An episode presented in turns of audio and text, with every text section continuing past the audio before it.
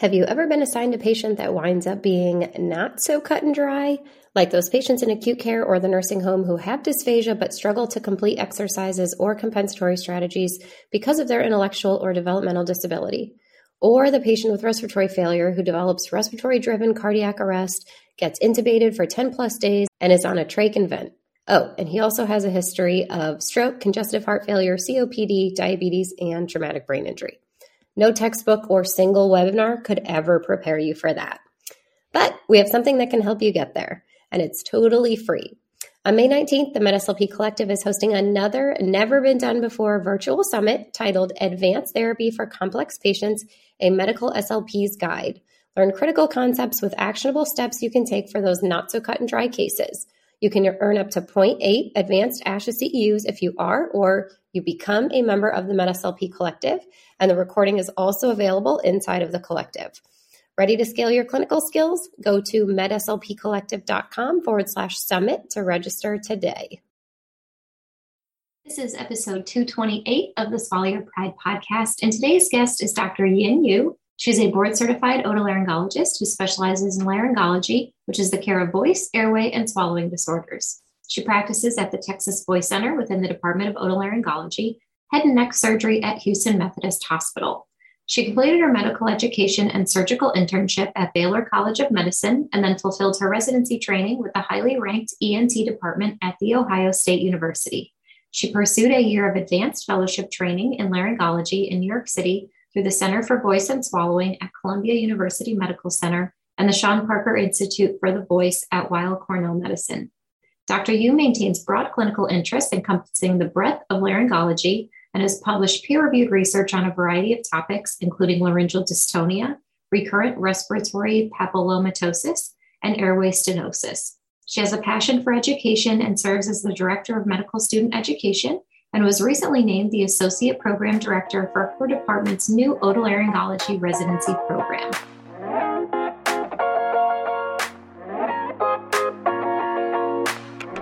Welcome to the Swallow Your Pride podcast. I'm your host, Teresa Richard. I'm a board certified specialist in swallowing and swallowing disorders, a mobile FEES business owner, and founder of the MedSLP Collective. This podcast is all about delivering the latest evidence based practice to medical SLPs everywhere.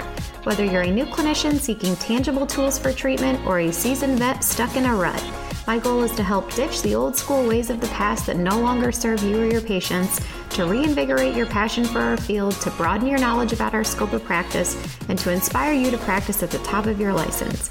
So if you're listening, I encourage you to swallow your pride, be open and willing to learn, because let's face it, your patients deserve that kind of care.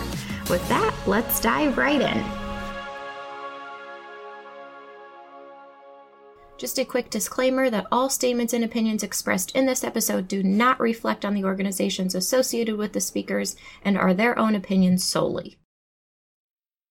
Good afternoon, Dr. Yu. Good afternoon. Thank you for having me. Yeah, thank you so much for joining. All right. So tell people a little bit about yourself. So, hello everyone. My name is Yin Yu. I am an ENT or otolaryngologist I am from Houston, well, sort of. I grew up in Texas, various parts of Texas, but I say Houston to make it easy. But I left several times for my training and now am back here practicing. I practice at Houston Methodist Hospital. I am a laryngologist, meaning I do voice, airway, and swallowing disorders. And it has been a lot of fun. I started back here in practice in 2019, so right before the pandemic. So that was my first year as an attending, which was very exciting. But yeah, things have settled out nicely here. We're building a nice practice here, and I'm having a great time. And I'm excited to be here today. Awesome, awesome. And I know some of you all are familiar with Maurice Goodwin. He's a fan favorite around here, and also Teresa Proctor. Those are the wonderful SLPs that you get to work with. So yes. I'm grateful to them for connecting us to Dr. Yu because I know that she's got a lot to talk about. And I just wanted to have you on because I know so oftentimes SLPs will say they have rough relationships with their ENTs or they just can't get them on board. And I just love talking with Maurice and, and Teresa, and you guys just have such a beautiful collaborative relationship together. So I was curious to just, yeah, just wanted to wanted to chat with you. So where should we start? Well, I thought maybe we can just talk a little bit about what our practice is and what we do yeah. here for the listeners who might be curious. So, as Teresa mentioned, I have two wonderful speech language pathologists I work with So they are only kind of the two within our practice, but then there are also some in the hospital I interface with as well. And so we'll delve into that a little bit. So our practice, uh, again, is at Houston Methodist uh, in Houston, which is kind of one of the main hospitals um, in town in the medical center. If any of you have been here, which is the largest medical center in the world, I believe, actually. So I've spent a lot of time here personally. I went to medical school at Baylor College of Medicine, which uh, a lot of the hospitals that we rotate at are also here in the med center. So it's like a, it, have you been here, Teresa? It's like a big, yeah, it's like a downtown, like a mini city and it's all hospitals and medical schools and nursing schools, and it's pretty wild. So we practice here. Our practice is mostly outpatient, and so it's myself, and then my partner is Dr. Apu who's also a laryngologist, and then our former partner who retired before I started, Dr. Uh, Stasney, kind of created the practice and called it the Texas Voice Center. And so it used to be a private practice within the hospital, but then about three, four years ago, we actually joined the hospital department, which created an ENT department. So it's all like very new. We're growing very quickly. So now we have 10 ENTs in our practice in the medical center, but then we also have some general ENTs out in the community. We work with the residents that are in town from several other institutions. And we actually just got approved for our own residency, which is really exciting. So Amazing. we are interviewing. Yeah. So, like, that was just a few months ago. So, we're interviewing as we speak, actually, in the next couple months here for our first kind of residents of our own. So it's a really busy kind of fun practice that I feel like I walked into and we're kind of building it from the ground up. So, but in the smaller kind of portion of the ENT department, the voice center is myself, Dr. Thekti, and then Marisa Teresa. So we deal with uh, mostly voice, airway, upper airway disorders, some swallowing disorders, uh, what's a little different, I know a lot of the, you know, this podcast obviously is called Swallow Your Pride. So a lot of the swallowing we don't do in our office a lot. I see swallowing patients, but in terms of therapy and all of that, we kind of deal more with some of the inpatient SLPs, so a lot of the rehab SLPs. So there's several of them that also deal with head and neck cancer patients, we have head and neck surgeons also in our practice. And so we interface, like I said, with those speech pathologists as well for swallowing, and then mine do primarily kind of voice and upper airway disorders. So we're very, very busy. Um, we do all sorts of stuff. We are very lucky to treat a lot of professional voice users and singers. So we, the practice has a really long longstanding relationship with the Houston Grand Opera because our founder, Dr. Stasney, was kind of a long, longstanding patron of the opera, and so really generated some some really great relationships. So another cool thing about our practice is there's uh, something called the Center for Performing Arts Medicine at Methodist, and it's also something that he, Dr. Stasney, created. I think I want to say 20, 30 years ago.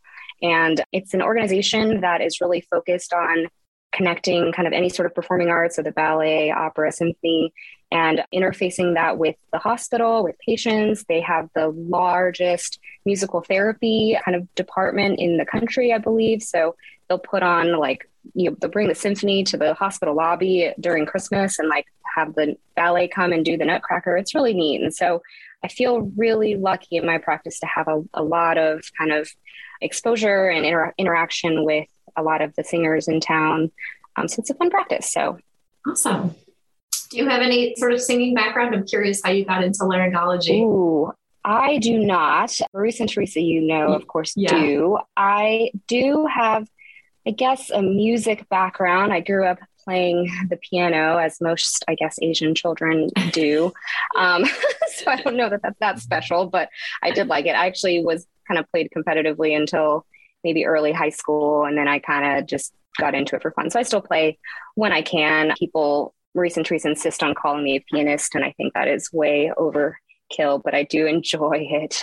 I always told myself the first when I finally buy my house house, my first piece of furniture will be a piano. So oh, beautiful. Working on that dream still. So no, I got into the field really more in a roundabout way. I didn't know that I wanted to do laryngology. I know some, certainly in the speech pathology world, that go into voice. I feel like that's always the kind of known trajectory when they realize it. For me, I feel like for laryngologists, it's less common. I know that there are some who were performers, but less common. I got into it more just kind of with exploration along the way.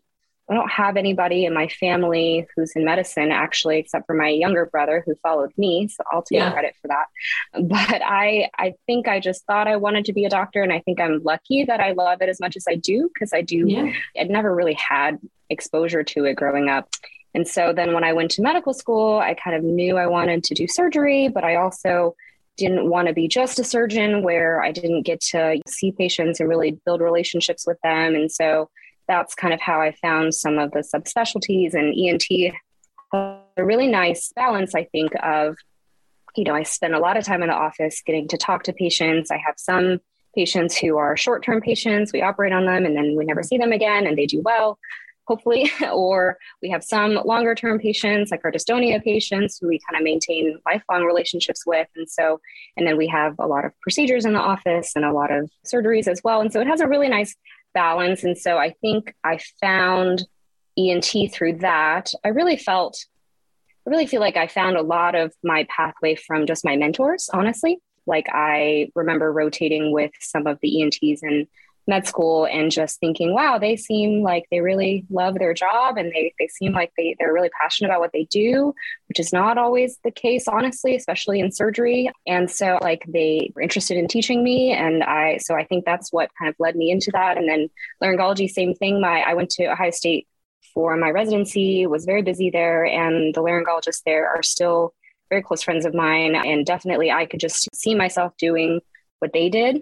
And that's kind of how I got into it. So I think I initially actually liked it for some of the airway parts of it. And then I really grew more into the voice component of it. So I went to New York for my fellowship. I trained with Dr. Michael Pitman and Dr. Lucian Sulica. And there at Columbia Cornell is really where I got a lot more kind of professional voice. Of course, how better can yeah. you get exposure to professional voice in New York City?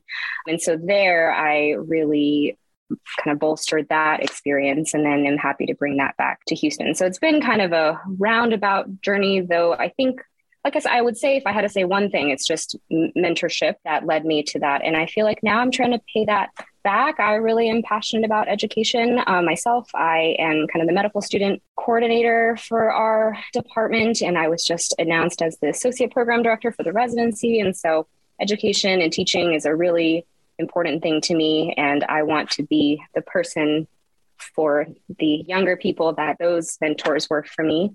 So it's been fun to kind of have it come full circle a little bit. Yeah, awesome. Oh, I love hearing that, Yin. I feel like all medical professionals would just be so much better off if everybody had that perspective. so, yeah. Awesome. Yeah. So, so where should we go next? So I figured for today a good. Um, so I was actually brainstorming with my SLPs about what a good topic would be because I know again that the focus, not the only focus, but one of the focuses of this podcast is swallowing. And though I definitely see swallowing patients and I feel I enjoy it, I feel like it's not necessarily a cornerstone of my practice in the same way that it is for I know some of the other physicians that you've interviewed, like Dr. Belafsky. And so I wanted to think about something that I deal with kind of regularly that could be a fun topic to talk about in terms of interacting with SLPs, interacting with patients, interacting with and then procedures and all of that. And Teresa was the one that gave me the idea that actually something we see very commonly is kind of vocal fold immobility, so paralysis specifically, and how that impacts swallowing. And so I thought that was kind of a good topic because it has a little bit of everything some about the voice, some about swallowing, some inpatient, some outpatient. And so that is, I thought, a good topic for us to discuss. Yeah, awesome. Love it. So, where should we start? So, I guess I can tell you about how these patients come to me. So, as I mentioned in my practice, I'm predominantly outpatient. However, we have a busy, busy tertiary care hospital that we also staff. And so, whether I'm on call, we take care of patients coming into the ER, but even when I'm not taking call, just on a day to day basis, we'll see kind of routine consults. And so the patients that come to us with, and I'm, I'll kind of specify this as unilateral vocal fold immobility, though obviously there's a range of paresis paralysis, but I think we can just kind of call it that for today. They'll come to me from many different avenues. So I would say the most most common probably it's probably the single most common inpatient consultation that i will receive and a lot of times it'll actually come to me from the speech pathologists that are in the hospital. So, like I said, I'm very lucky to have a really good relationship with them as well. And they all, we all have each other's cell phone numbers and we just reach out to each other. And so it'll either be the team will consult us because the patient had a neck surgery or chest surgery and then got extubated and they don't have a voice. So they call us first and we'll come and scope the patient. The, the, my residents will typically go see the patient and then let me know about it Or sometimes actually they will have presenting more like with dysphagia and swallowing dysfunction symptoms, and the SLPs will have been called to come do a bedside eval or a FEES, and then they notice the immobility. And so we get the consults from various different ways. And so, but we again collaborate very closely together. We're almost always both involved. So that's kind of the inpatient side. It's a very busy kind of cardiovascular hospital. So Dr. DeBakey practiced here at Methodist, and so they do a lot of cardiac surgeries, lung surgeries, lung transplants. And so we can talk about that a little bit in terms of the etiologies. And then the other way that these patients come to me is outpatient. And so after a lot of times after surgery, they will get kind of referred to me, or they will a lot of times come find me because even their surgeon didn't really know what happened. And they just kind of Google and say, Hey, I lost my voice. Where do I go?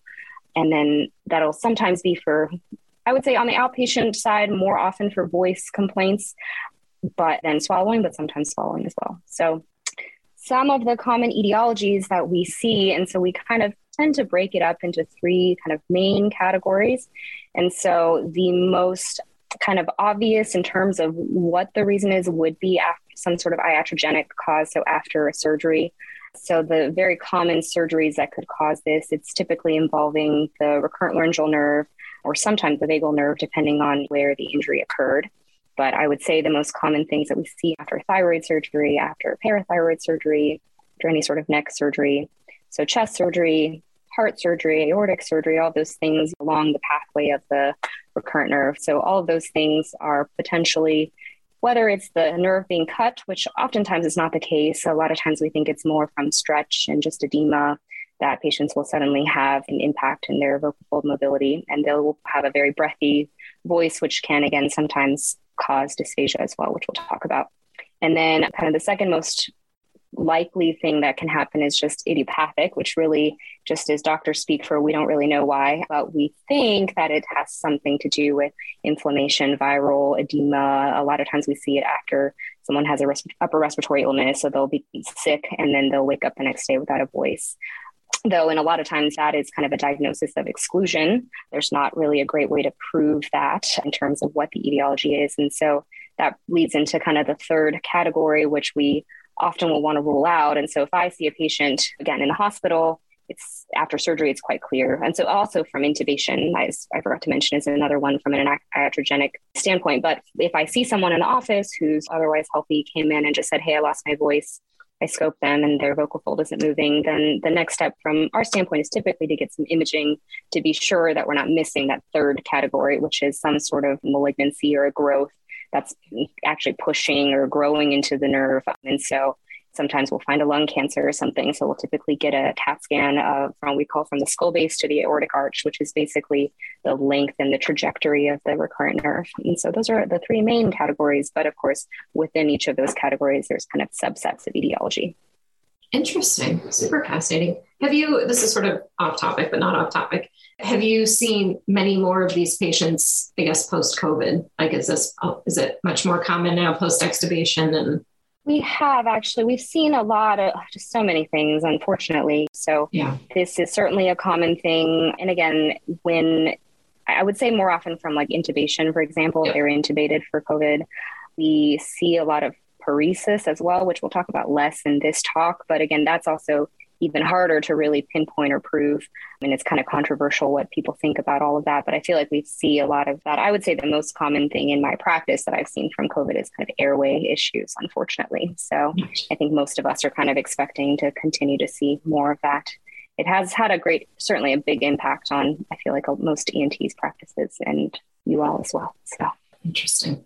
All right. Yeah. So after we have the etiologies, what do we do for them?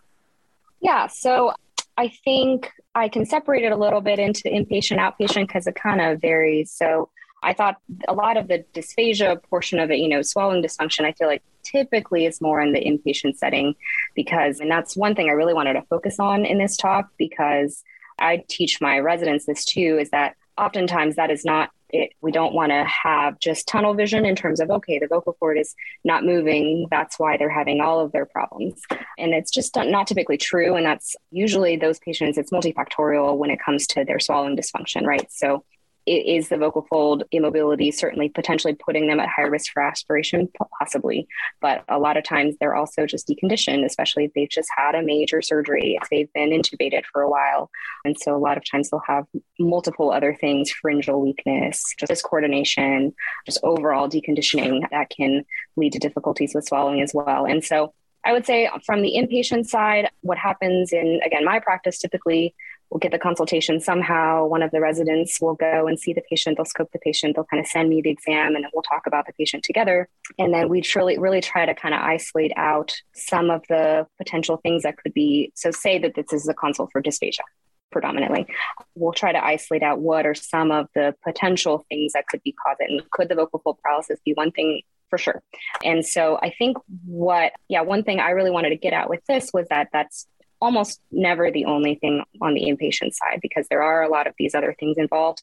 And I think it's important, like when I teach, for example, my residents, I always tell them you got to make sure though that you counsel both the patients and the, the teams who are consulting us about what are the things that could be going on and what are the things that we could address. Because I think oftentimes I will just get a consult from the team that says, hey, they have, I think they have a vocal cord paralysis. They just need an injection, as if that's just going to fix everything. And I spend a lot of time educating, again, the consulting team and the patients because it's sometimes it's tough whenever the patient sometimes is told by the ICU doctors, for example, oh, don't worry about it.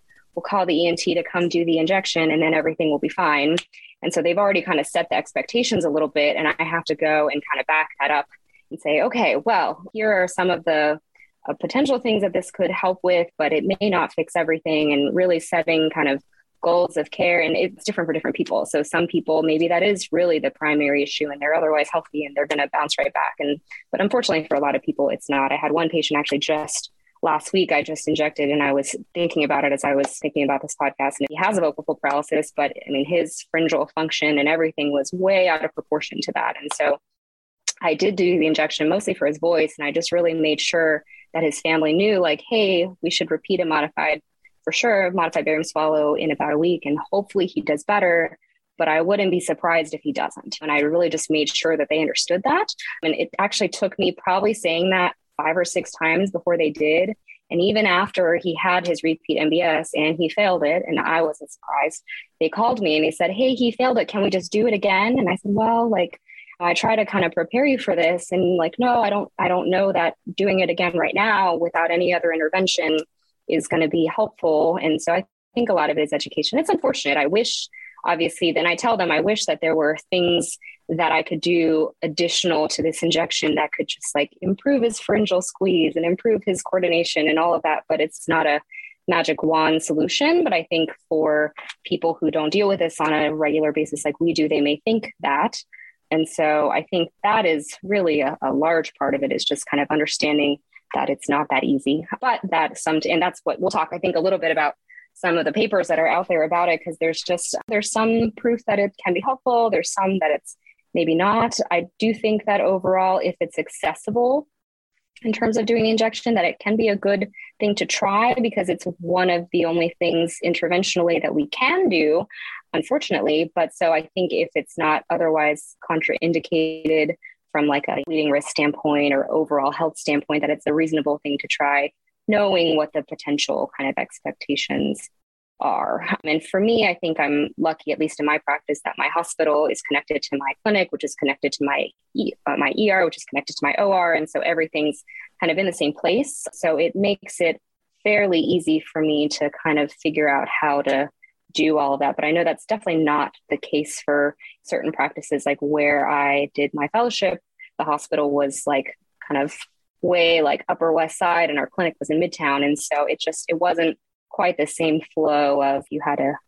I mean, it's not always that easy to kind of logistically do yeah. some of these injections inpatient. So yeah, yeah. Thank you for clarifying all that. I think it's interesting. I know I'm guilty of I don't, gosh, I don't know, maybe five, ten years ago, I had a supervisor that on our FEES reports, she would say, oh, that if you suspect unilateral vocal fold paralysis, just recommend an ENT consult for an injection. And I was like, I don't I should write like for an injection. Like, I believe that should probably be up to the ENT. And she's like, no, no, that's just what they do. And I'm like, I, am pretty sure they do more than just just that. Like, yeah.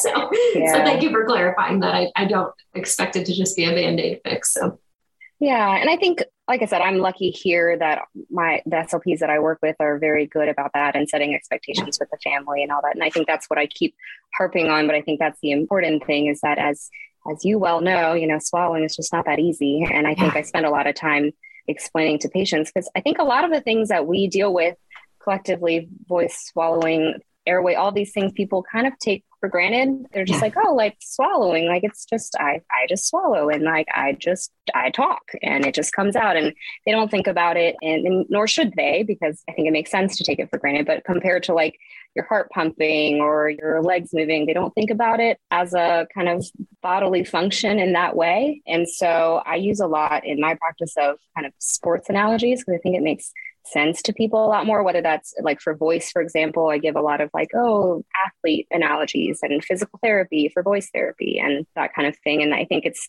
similar for swallowing that I try to explain to patients and their families.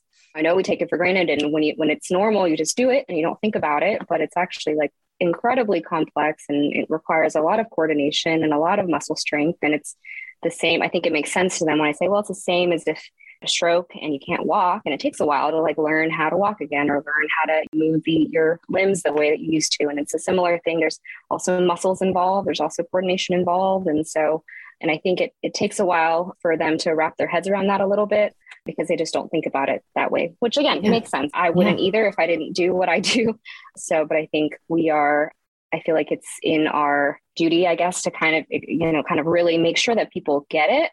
I think that is one thing maybe that is hard for all of us who deal with any sort of swallowing things is that it's not something that is taught in med school very well. I don't know how much it's focused on in SLP kind of training. I think it varies probably on yeah. where you were trained and what placements you had and whatnot.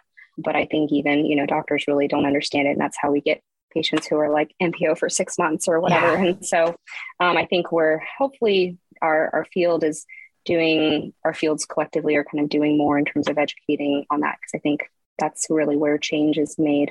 So yeah, yeah, it, it's it's really unfortunate because I think some grad programs do a phenomenal job, and I think some yeah. do a terrible job, and yeah, it's just being honest, and it stinks depending on where you went, but also what patient population you want to work with too. It just stinks if that was the hand that you were dealt, but hopefully things like this, you know, podcasts like this can help people realize that there's so mm-hmm. much more out there and so much more nuance to to it. So yeah. Mm-hmm.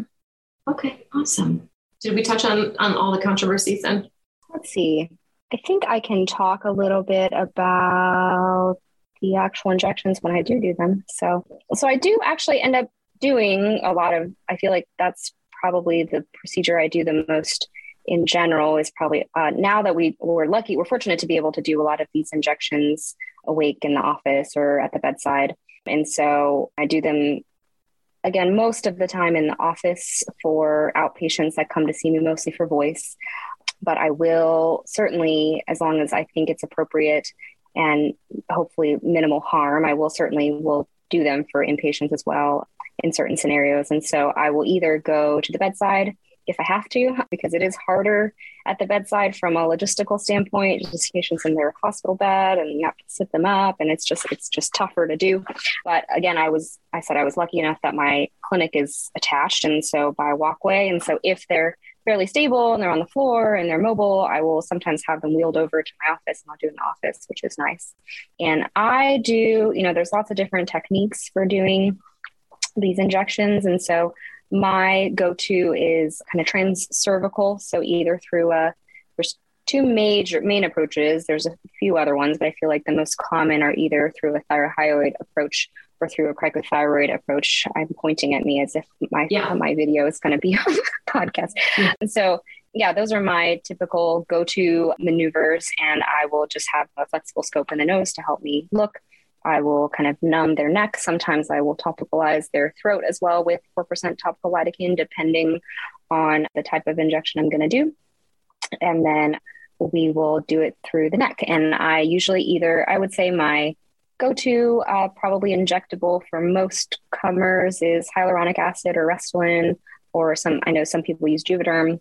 I will sometimes use voice gel, which is a kind of more temporary one if you expect them to recover soon or I will use gel very commonly for more for voice, like for for my singers, for example, just in case they don't like it, so it doesn't last quite as long. And then I will sometimes also use CAHA or calcium hydroxyapatite, which lasts longer but has some potential risks of if you inject it in the wrong space, you can sometimes cause scarring and stiffness of the vocal folds. So I kind of reserve that for specific patients. And then there's a new type of injectable out there. If people have heard of silk is kind of just recently starting to be used. I think I'm about to do my first silk injection, hopefully in the next couple weeks. So that one's uh, thought to potentially be permanent or at least more long lasting, but it's fairly new, like within the last couple years as an injectable. So there are lots of lots of different options. And then cool. you know, and uh, some people do also do their injections transoral, so grabbing the tongue and using like a curved needle. I will do oh that. Oh my god, that sounds yeah, brutal. I, I yeah, people do okay with it actually if you numb if you numb them well enough. So yeah. I do do I do do them that that way sometimes. Like for example, someone who's had like a recent surgery in their neck and their neck is just really swollen, and I feel like I can't do it that way. I will do it gotcha. that way, but it's probably my my last scenario just in terms of my own comfort with it. I know other ENTs out there, that's kind of their go to. So I think a lot of that is preference in terms of how you were trained and what you're comfortable with. So it's a good procedure. And it does, like I said, I think in terms of the thoughts of what it does for the voice, it's certainly more has more reliable, kind of predictable outcomes in terms of glottic closure and improving that and improving the strength and sound and projection of your voice for sure. Again, nothing's ever a guarantee, but it seems to be quite a bit more predictable in terms of how your voice will respond. I think the swallowing, like how well you will improve, and the, the, the so the thought is that it helps with glottic closure. And so theoretically, that should help you with preventing aspiration. And some of the studies that I was kind of looking at when I was doing kind of a literature review to prepare for this, that that's the, the thoughts behind it. And there are some studies that show, sure, maybe it does decrease that, but then there's been a meta-analysis out there that said actually nobody's really proven that it's actually prevented aspiration and then there's some studies that show okay well like some uh, if you do it early in the hospital, then you can potentially decrease kind of pulmonary side effects. So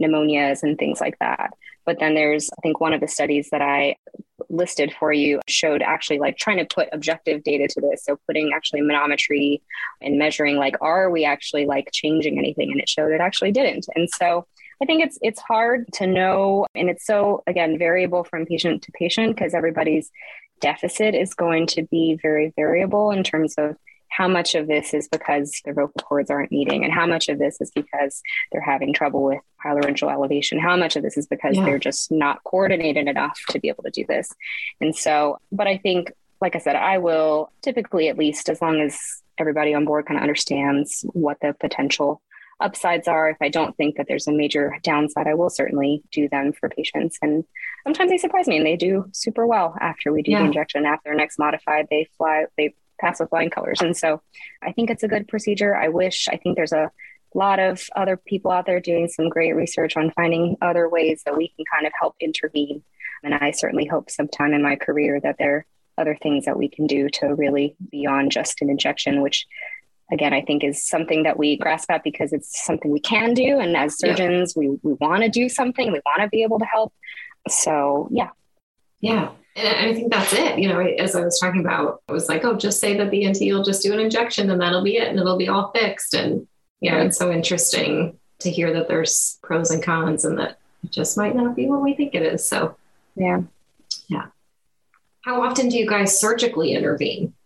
So, I would say that on at least, I guess for most of these patients that either come to see me in the office or I see in the hospital, it's fairly early from when this all started. And so we consider it until it demonstrates otherwise that it's hopefully temporary. Unless, for example, someone had a thyroid tumor where they cut the recurrent nerve and you know it's not coming back, then you know that's permanent. But most of the time, I will say that without that type of information, I will treat them as if they have a chance of recovery. And so the nice thing about the injections, like I said, are that they are very accessible now. We don't have to put people under general anesthesia and take them to the operating room. We can just do it and it can take 10, 15 minutes to do.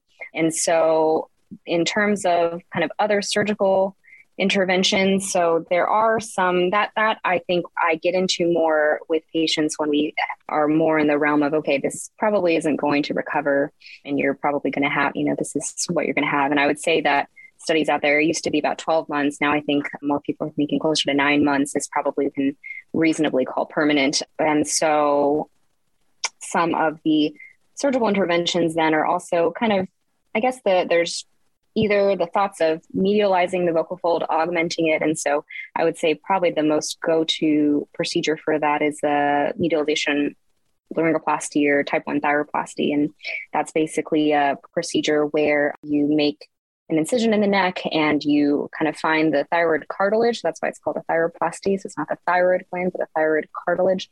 And you make a little window into it and you basically tuck an implant into it.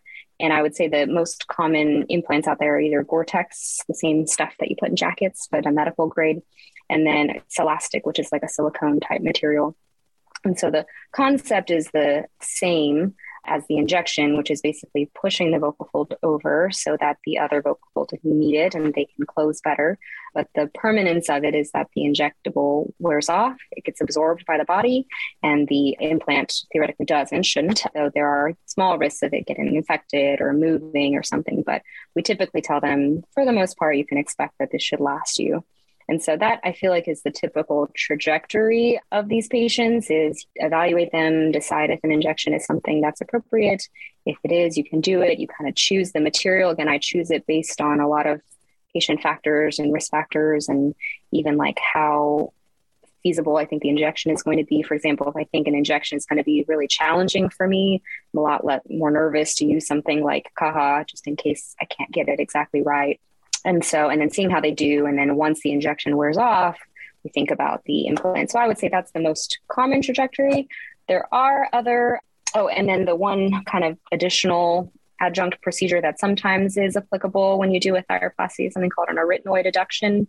And what that is, is putting a stitch in the muscular process of the arytenoid and actually kind of pushing the posterior aspect or the, the vocal process of the vocal fold and arytenoid where it attaches to the arytenoid over towards the midline. And so that is something that we will sometimes do in addition to the thyroplasty at the same time in certain candidates. So if they have like a really unstable arytenoid and we feel like they're still going to have a big gap posteriorly if we don't do that. So I would say the rates of that are fairly low, like in the low yeah. double digits, but it just depends on that. That's where it relies a little bit on your assessment with stroboscopy in the office of, okay, do they need this or not?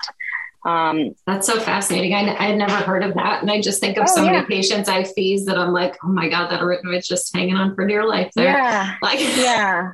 It's a really good procedure because there are some people I think that really need it because yeah. the the implant itself won't be enough. I'll say that as a laryngologist, because sometimes we do revisions for people. So someone who's had a thyroplasty already, and then they're like, well, I still am sounding very breathy and I still aren't am not better, a lot of times it's because they probably needed an arytenoid adduction as well. And it's a challenging part of the procedure. It is probably the thyroplasty is pretty easy, but the arytenoid can be quite frustrating. And so yeah. it can be hard to do. But sometimes I think it's pretty necessary for really stabilizing it and kind of closing that posterior gap. So, but it does definitely add some complexity to the procedure. Usually I keep those patients overnight for monitoring because they can have pretty significant swelling afterward.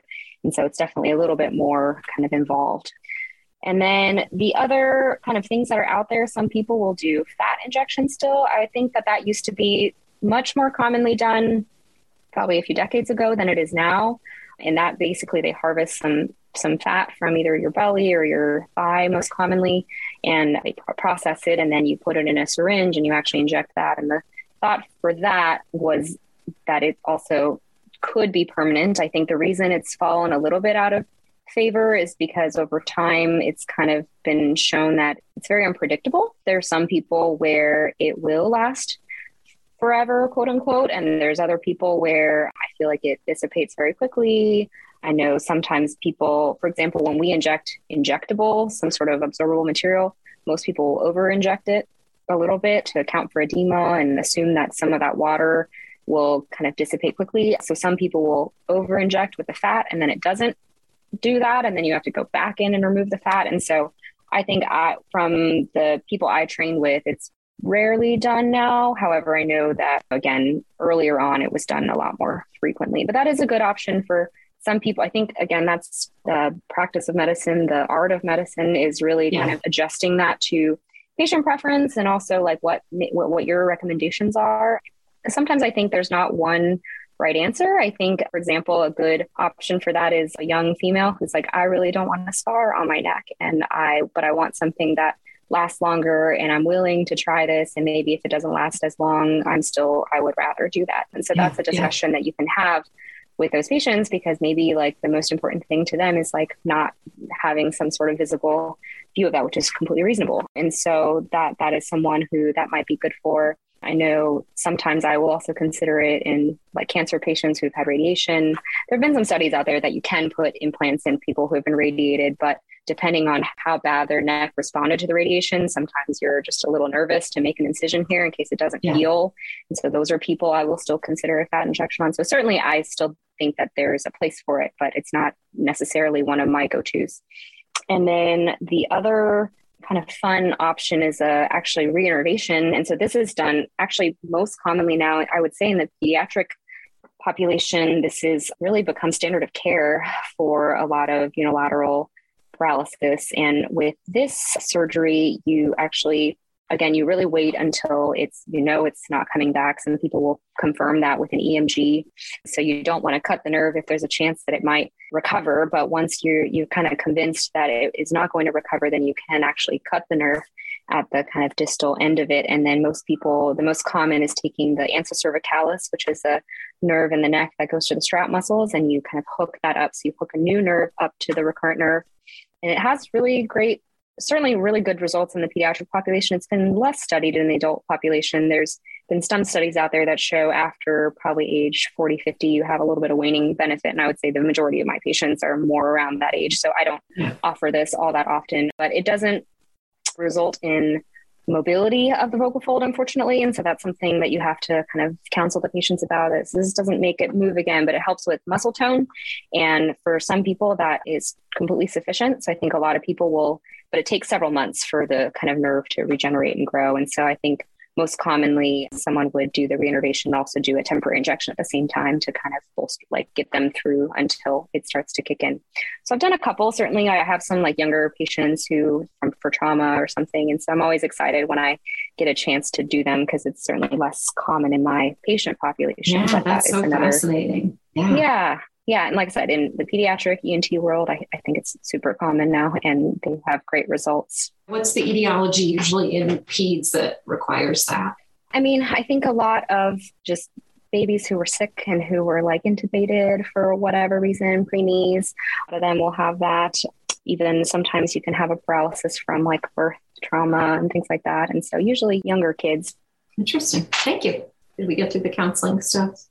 I think for the most part, I guess we can touch just the last thing, maybe just on, I assume, like, what do you get questions from a lot of listeners in terms of, I feel like that's whenever I do any of these talks, that's the question that always comes up. It's like, how do I reach out to an ENT if I don't have one or like, something like yeah, that. I think so. I think the, the biggest question that people get is just how to form a good relationship with their ENT like for whatever reason it, that just seems to come up a lot like they're just not well respected or not listened to or just really don't have mm-hmm. a seat at the table as much as just being a collaborative partner so i think if you have any advice on how to sure extend the olive branch and, and hopefully yeah. form a nice working relationship so as i've said many times i feel very fortunate to have very strong relationships with both my outpatient voice slps and my inpatient slps and i know that that is not what it's like everywhere. And I've been in a lot of centers where that is what it's like. So I've always seen good models, but I just know that that's not what it's like everywhere. Certainly, I've trained in kind of big cities, big med centers where there's laryngologists. And I think a lot of places there's only just ENTs who may have less comfort with some of these things. And in some places, there's no ENT at all. And so I recognize that I'm very fortunate to have these relationships, but it's also not a coincidence in that we've built that. Like my partner and I, when I got here, we just had Maurice, who was wonderful, but our first kind of goal was okay, we got to hire another one because I feel like as we get busy, they get busy, and I really can't do my pra- I can't practice without them. I can't. But I, yeah, one question that we I feel like often get when I've done these talks and things is, what do I do if I don't have that relationship? And I I wish I could say that every ENT is as well trained in kind of voice and swallowing as we'd like them to be, but that's just also not the case. I think it's also very variable, just like it is for you guys in terms of where you were placed and what you were trained to do. And so I would hope that everyone is trying their best as well. But I think some of it is also like I have a really good friends from residency who ended up in general ENT and they're wonderful doctors. I think they don't do a lot of these office procedures and things that I do just because they weren't trained to do it, but they're really great about, you know, they'll actually kind of text me when they have like a voice or swallowing question. And so I think there there are people out there who are trying, but I think it can be hard sometimes that we also as doctors and ENTs don't always have all the I mean I don't have all the answers certainly but so I think just I think the best thing you can do is kind of try to find who is available and just reach out. And I think it's just going to be case by case in terms of what you get back. But like when my friend, so he practices up in Wisconsin, he's asked me a few times, like, oh, is this something I should send to an SLP or how do I get in touch with them? I just say, hey, like the least you can do is just send him a message and say, hey, like this is, do you think that you'd be comfortable treating this? And if so, like, can we touch base about it? And like all, all you can do is ask. And it's too bad if they don't give you a good response, but then at least you've done kind of your part. And then the nice thing about social media and these kinds of things is we are kind of all in touch with each other. I think yeah. for in the laryngology world, we all kind of either know each other or at least have heard of each other. I know that you interviewed Dr. Inna Husain on the podcast. I listened to it, and she's really big on TikTok. And I've seen like three patients in the last month who were like, "Oh, I got referred to you by Dr. Husain because I sent oh, her a, so funny. I sent her a oh. DM on Instagram and sh- and Thanks. I mean, yeah. yeah. amazing. Who knew you could create ENT content on TikTok? Like, yeah, they were like, oh, she made a post. And like, I was like, that's me. And so I messaged her and was like, is there anybody in Houston? And they gave me your name. And so amazing. I think that's one, that's like one yeah. really cool thing about this is that we are all kind of interconnected now. So yeah. reach out to an SLP in the city or reach out to, you know, I think a lot of us, I'm not at nearly as active on social media as she is, but I think we all have a presence and I try yeah. to respond to messages. And so just find somebody somehow and then reach out and then see if they can get you in touch and just try. Yeah, yeah. I think, you know, I think of like doctors and nurses are like peanut butter and jelly. Like they can't do their job without the others. And I think like yeah. SLPs and ENTs need to be the oh, same yeah. way. Like we need you, you need us. Like it's just silly that some places just don't have that sort of working relationship. So, yeah. Yeah. Anything else? Did we? I think we covered most of it, unless you have questions. Did you talk about that one paper? You mentioned it a little. I think so. Yeah. Yeah. Okay. I mostly more wanted to cover that it's yeah. all over the place. yeah, yeah, yeah. and awesome. so I so I don't think that there's a definite yes or no, but yeah, yeah. Awesome. This has been a wonderful conversation, Yin. Do you Thank have anything, you. any final thoughts for the people? I don't think so. All right. Thank you for having me. Yeah, thank you so much. So you are on social media. Can people find you? Yes. So I am on Instagram at dr.yenu. And then I'm on Twitter, though I'm not very active on it, but it's, I think, Texas Voice MD. So come and follow me. Would love to have you. Yeah, awesome. Thank you so much. I really appreciate your your Thank insight you. with everything. And I think this was so informative. I think this will help so many younger clinicians that just are really wanting to explore more about the voice and swallowing world and things that happen before patients get to us. So I think this has been really helpful.